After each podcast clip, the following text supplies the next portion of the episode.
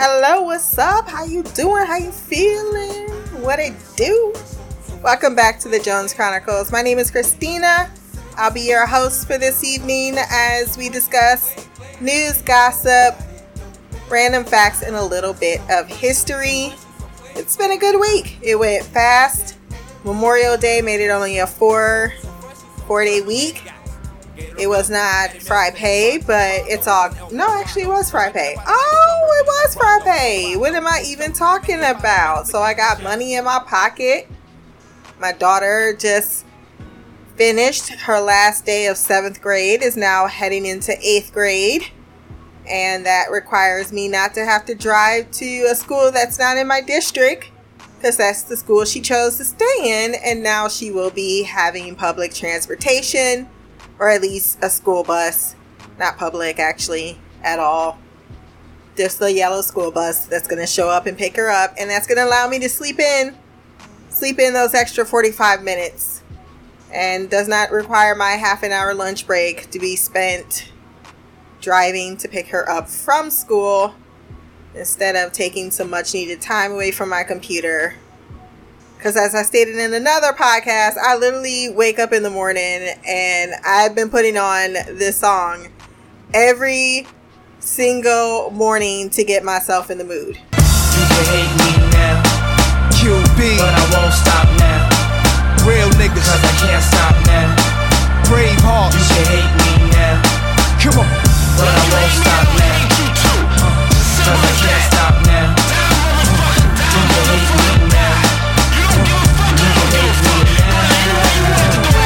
But to also celebrate her age, she's going, and the fact that this is the last week, I am on mama duty.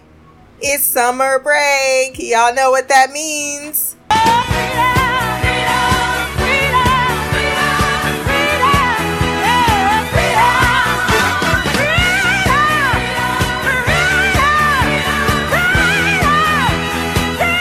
in four days for two months, my baby is going to be her father's problem. I am going to get some much needed me time. It's been uh it's been no break since September and I'm not complaining. I'm never complaining. Why the fuck you lying? Why you always lying? Mm, oh my god. Stop fucking lying. Always lying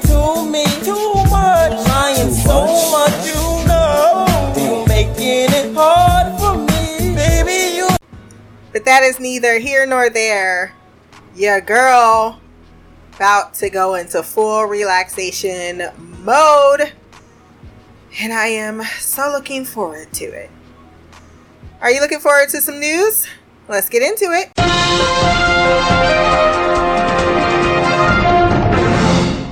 A child sexual assault suspect who allegedly killed a private investigator is shot dead by Texas police.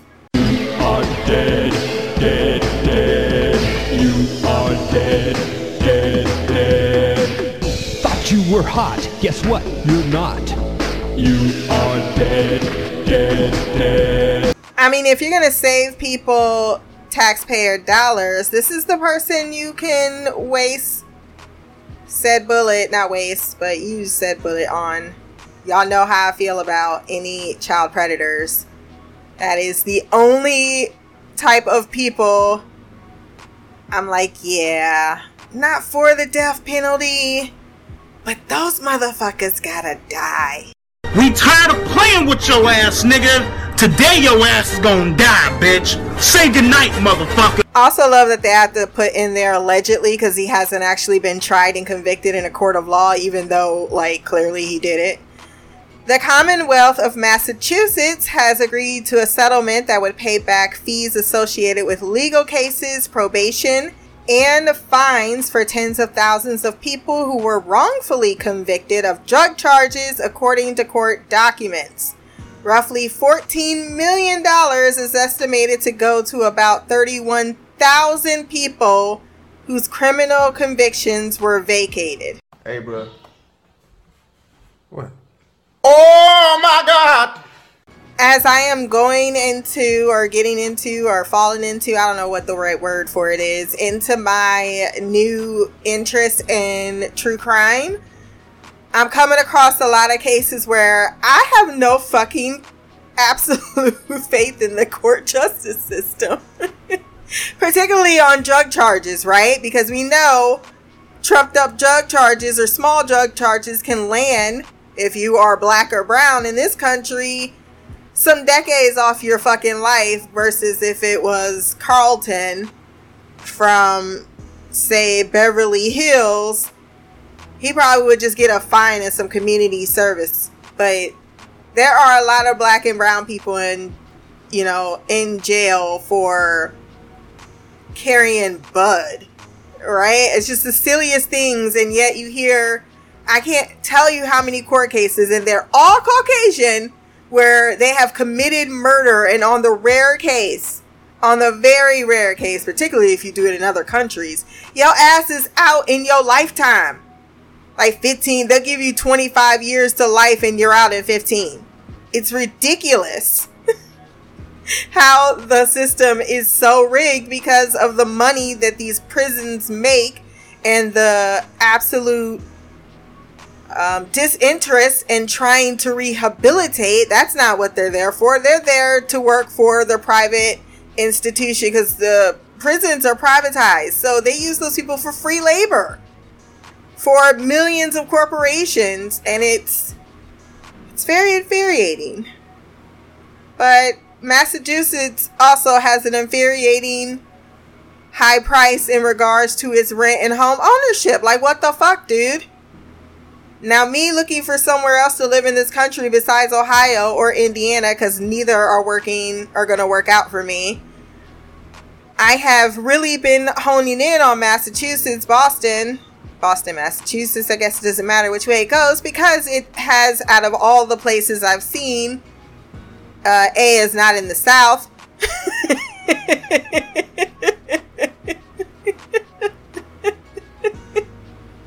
I am not going to the South. I'm sorry. Atlanta, Georgia was high up there, and I was like, no, no. Oh, don't do it. Yeah, yeah. Oh my God. Before you judge me, let me speak. It's too fucking hot over there. I've been to Georgia quite, uh, well, twice, and it is hot. I can't do it. I cannot. I've been to an Atlanta Braves game. I, I've, I've, was that Washington? No, it was Atlanta. No, yeah, it was Atlanta because Atlanta Braves, duh. But I, I know a lot of people that moved to Atlanta that are all black. And I understand that's really helping the politics in the state as they are simultaneously trying to revoke said. But I feel because that's a whole other conversation. But I also feel as if looking for other places that are also welcoming of the black community, that has a low crime rate, like fitting all these criteria, and black being on top of that, the you know number one of do we welcome you? There are not a lot of places that aren't segregated for black people to go in this country. There's like I know there was a a comedy bit. I can't remember who was saying it, but it's actually true. It's like 50 fucking states, but black people live in maybe about 10, 12, 13 at the most. the rest we don't go to. We're not a part of. We're not, I think it was Dave Chappelle. We, we have nothing, we don't. We don't move to those places. And thus, when you are as a black single woman looking for some place to live, it's just where my people is. And I'm not saying I don't want to be where my people is, but I want to don't want to be everywhere my people is, and I don't want to be in the fucking south because it's it's too damn hot. See how much I bitch and complain when it gets like 85 degrees. I'm like, oh my god, I feel like I'm on a plantation right now. 911 also that's really a sad number of people who've been wrongfully convicted. Let's let's let's talk about that as well because that's that's a problem. But it's good to see that there are there are actions in place that they're trying to address that the injustice of it all. A 911 dispatcher who mishandled a call from a buffalo supermarket manager during the fatal May shooting, was fired on Thursday. The Erie County Department of Personnel confirmed to CNN. The 911 dispatcher, whose name was not released, had been on paid administrative leave, which is always what they seem to have. Since May 16th, the department confirmed a hearing was held on May 30th to quote unquote terminate the 911 call taker who acted totally inappropriately, not following protocol, according to County Executive Mark Poloncarz. I'm glad that they are choosing to take some disciplinary action, but it ain't on just the 911 caller. There should be some cops or somebody's boss uh, that was on the scene that should definitely be stepping down from whatever position they are in because everything I read about this is just a nightmare. Just an absolute clusterfuck of nightmare. And the the idea that there's something that could have been done to save more lives is is even more traumatizing to those that lost their lives. Rwandan born French actress Sonia Rolland has been placed under formal investigation in France following her indictment in a probe into the huge fortune of the late Gabonese president Omar Bongo, which prosecutors allege includes ill gotten assets. Rolland was the first African born winner of the Miss France pageant in 2000 when she was age 22. In 2003, the beauty queen received an apartment in Paris as a gift from Bongo, with the real estate valued at about 8,000 euro, over $850,000, according to the French newspaper La or Le Parisien. Parisien. Parisien. I think that is that's better. Le Parisien. I'm still working on my French. Uh, that is uh, some French gossip news for you. I didn't put it in the gossip section, but it was news for them. And lastly, Putin reportedly has cancer. If you Google up cancer and Putin, there's going to be this this uh, this photo of him that looks like you know. I feel bad for anyone who goes through cancer treatment, but in this particular case, uh, it definitely is warrant a Google search. Because the minute you see his fat ass head, yeah, that's that's that's some cancer right there. But um, let's head over to the gossip center.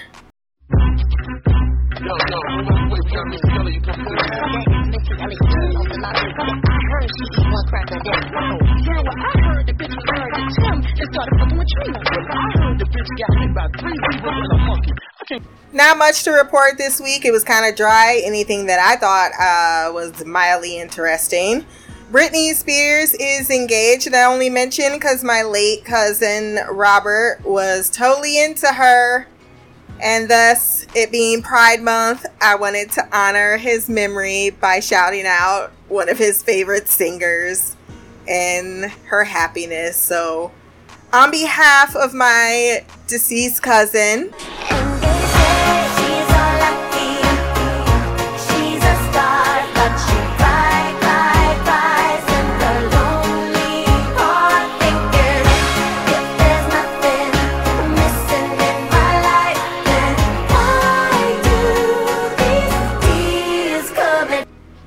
saw this picture of her when she got really, really, really tan. And I don't understand why people want to be so tan that they want to be black and it's not natural black. It just looks like you're in blackface. Like, that's not, that's not okay.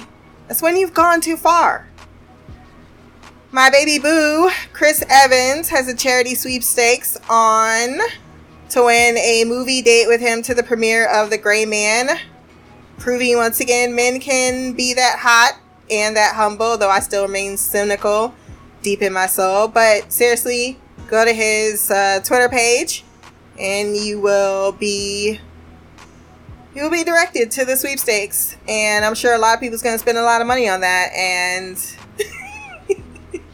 it'll be for a good cause.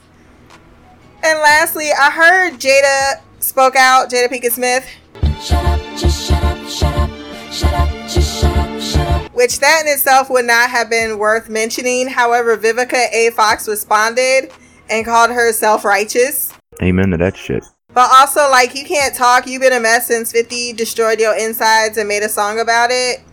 It's like calling the kettle black. Facts don't care about your feelings. You know what time it is? This is this a five o'clock free crack giveaway? Random facts.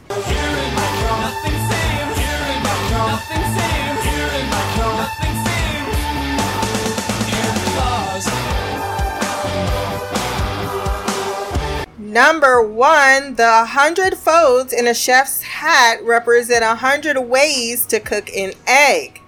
Yes, that tall pleated white hat that chefs wear, technically called a toque, has a hundred folds for a reason. According to Reluctant Gourmet, the pleats used to signify a chef's level of experience, like the number of ways he or she know, knows or knew how to prepare eggs. Number two, apple pie isn't actually American at all. I already knew this fact. The next time you call something as American as apple pie, you might want to consider the fact that neither apple pies nor apples originally came from America. Apples are in fact native to Asia, and the first recorded recipe for apple pie was actually written in England. Excuse me? What the eh? Number three, the unicorn is the national animal of Scotland. So I'll take a moment and acknowledge that the national animal of Scotland is a fictional animal. Bitch, I'm trying to get drunk. Drunk. Drunk. Drunk. Touche, Scotland. Touche. Or is that the Irish? I don't know. I think I cross referenced them. Number four, M&M stands for Mars and Murray. Forrest Mars, son of the Mars Company founder, first spotted the British confection Smarties during the Spanish Civil War. Smarties are so delicious. And noticed that the candy shell prevented the chocolate from melting. He teamed up with Bruce Murray, son of Hershey Chocolate's president, and the company later trademarked the melts in your mouth, not in your hand slogan. and I can't not say that without thinking of a dirty joke. Number five, Facebook has more users than many major populations. At 2.89 billion monthly users, Facebook overshadows China's 1.4 billion population and India's 1.3 billion, respectively. Uh, basically, that's a lot of fucking people. Considering I am never on Facebook, that is amazing to me. And I bet you those Twitter numbers are off the chain. Number six, if you drive south from Detroit, you'll hit Canada. Head north from Windsor, Ontario, crossing the Detroit River, and you'll reach the good old US of A. The question here is why the fuck would you be in Detroit? Not today, Satan. Not today. Number seven, about 700 grapes go into one bottle of wine. So if you wanted to know how many licks it takes to get to the middle of a Tootsie Roll Pop or how many grapes I have to get me some fermented wine, 700. That's approximately 2.6 pounds, which isn't that much. If you're wondering how much quote unquote fruit you get when you uncork your favorite red wine, that is not fruit at all. It's fermented. It has now been turned into a, uh, a different chemistry type where fruit is no longer part of the equation. Number eight, fear of the number 13 is called. They're really gonna do this to me. Trisk K Triskaidekaphobia. Let's try it quickly. Triskaidekaphobia. Actually, think I got it. Irrationally scared of clowns. I'm not irrationally scared of clowns. Can anyone be irrationally scared of clowns? Like if I see that motherfucker and they start walking my way, I got something for them. The fuck you doing here, nigga? Identify yourself. Who the fuck are you? But I think that's a pretty rational reaction. No? You might have colorophobia. Colorophobia. What? Oh, and Geoffrey Gephrophobia. What what is the P doing with the H doing with the Y doing with the R? I'll spell it for you. G E P H Y R O phobia. Gephrophobia is a fear of bridges. Now, are we talking overpasses? Because I can't stand being under an overpass. I was this last weekend and it drove me nuts. That was like two minutes of I don't like this at all. that drives me insane. And all the traffic's driving up and I'm just under and it's dark and I don't like it. Number nine, we're all stars. Also, a fact I already knew. Okay, technically, we're all made of star dust, but that's still pretty damn cool. Research found that humans in the galaxy share 97% of the same kind of atoms.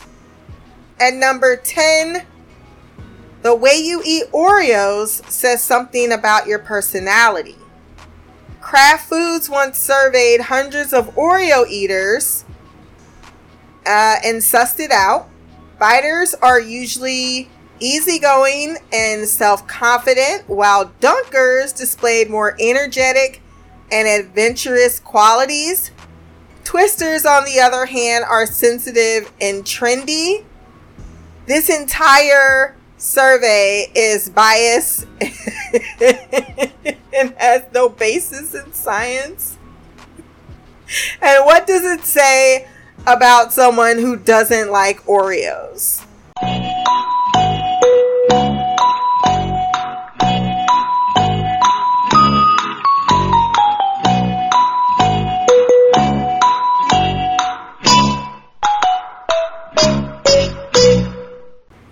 Let's wrap up with a little history. So I came across an article uncovering the African presence in medieval Europe by Adam Simmons. And I wanted to discuss some parts in the article that I found particularly fascinating. And that is going to be our topic for today. The BBC is revising history to suit its own anti white narrative, is how the article begins. So claimed a commenter at the right wing website Biased BBC.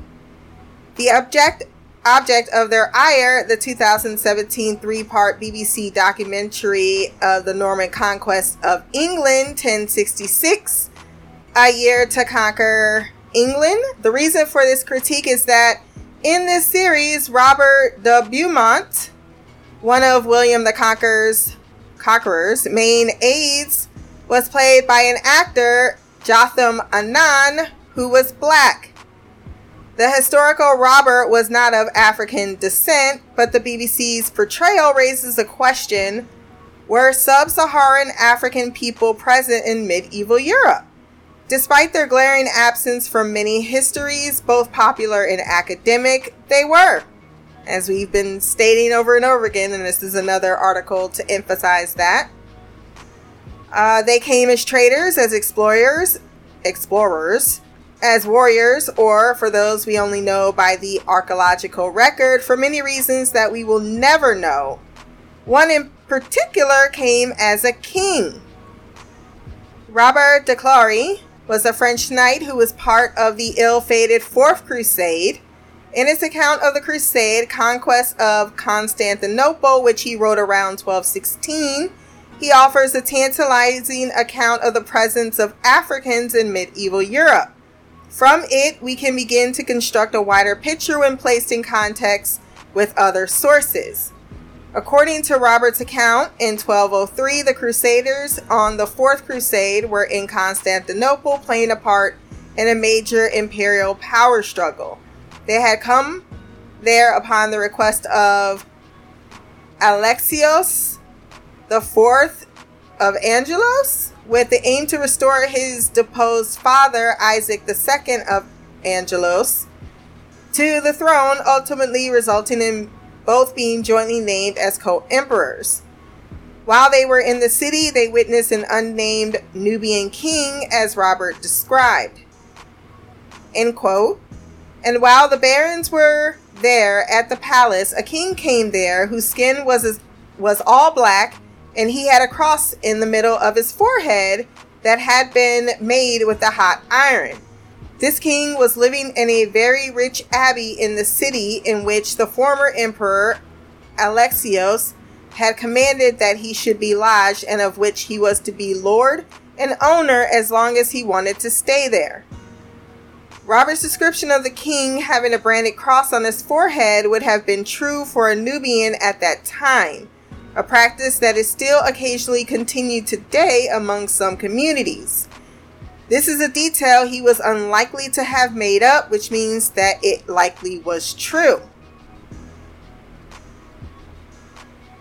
The author then goes in to discuss Nubia and Christianity, which we have already gone on, but that's pretty much how the trading began between the European nations and uh, the African nations, which were huge in resources and continue to be huge in resources that many European countries coveted. And they didn't treat them like lower class citizens. They very much recognized those of Christian faith, mind you, but it, everyone had to be baptized to do business in the Christian world.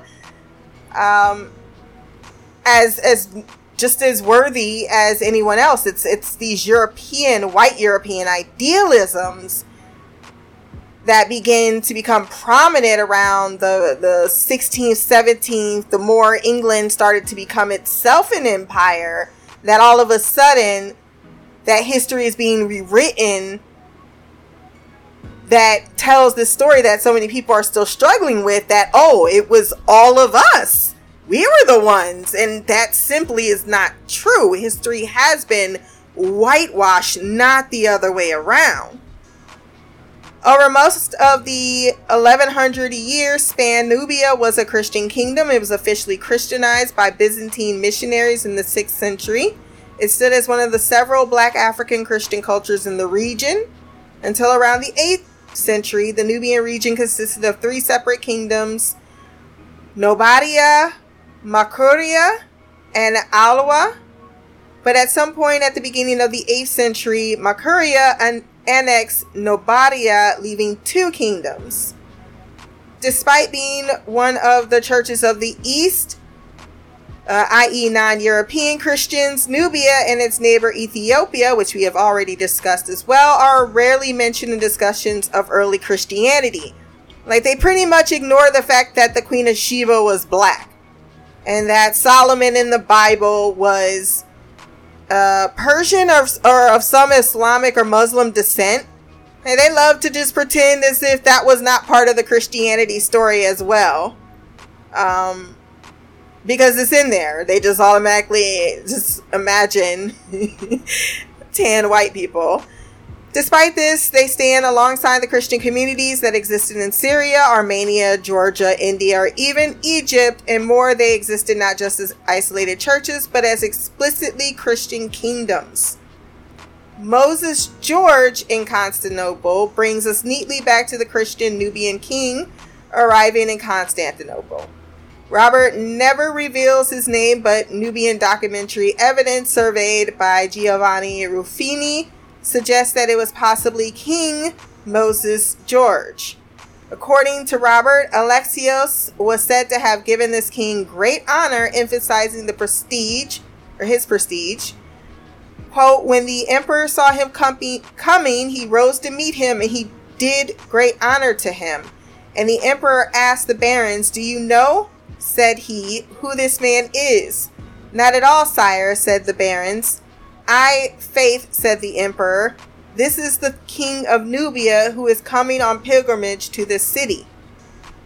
This story of the visit by King Moses the George, or King by King Moses George, appears to not have been of much interest to other authors at the time Despite appearing at the court of the emperor in Constantinople, not a single surviving Byzantine Greek writer mentions the event.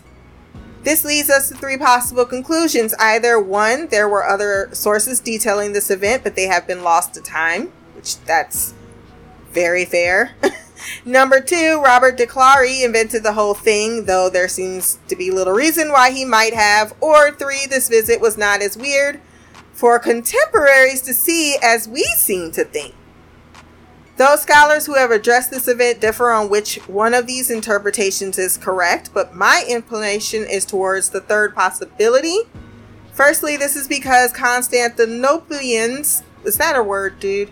Prided themselves on the ability to welcome many embassies and host many different cultures, uh, including Vikings. For example, Eustathios, Eustathios, that's his name, Archbishop of Thessaloniki, noted that they hosted Ethiopians at the court of Emperor Manuel I in either 17, or I'm sorry, 1173 or 1174.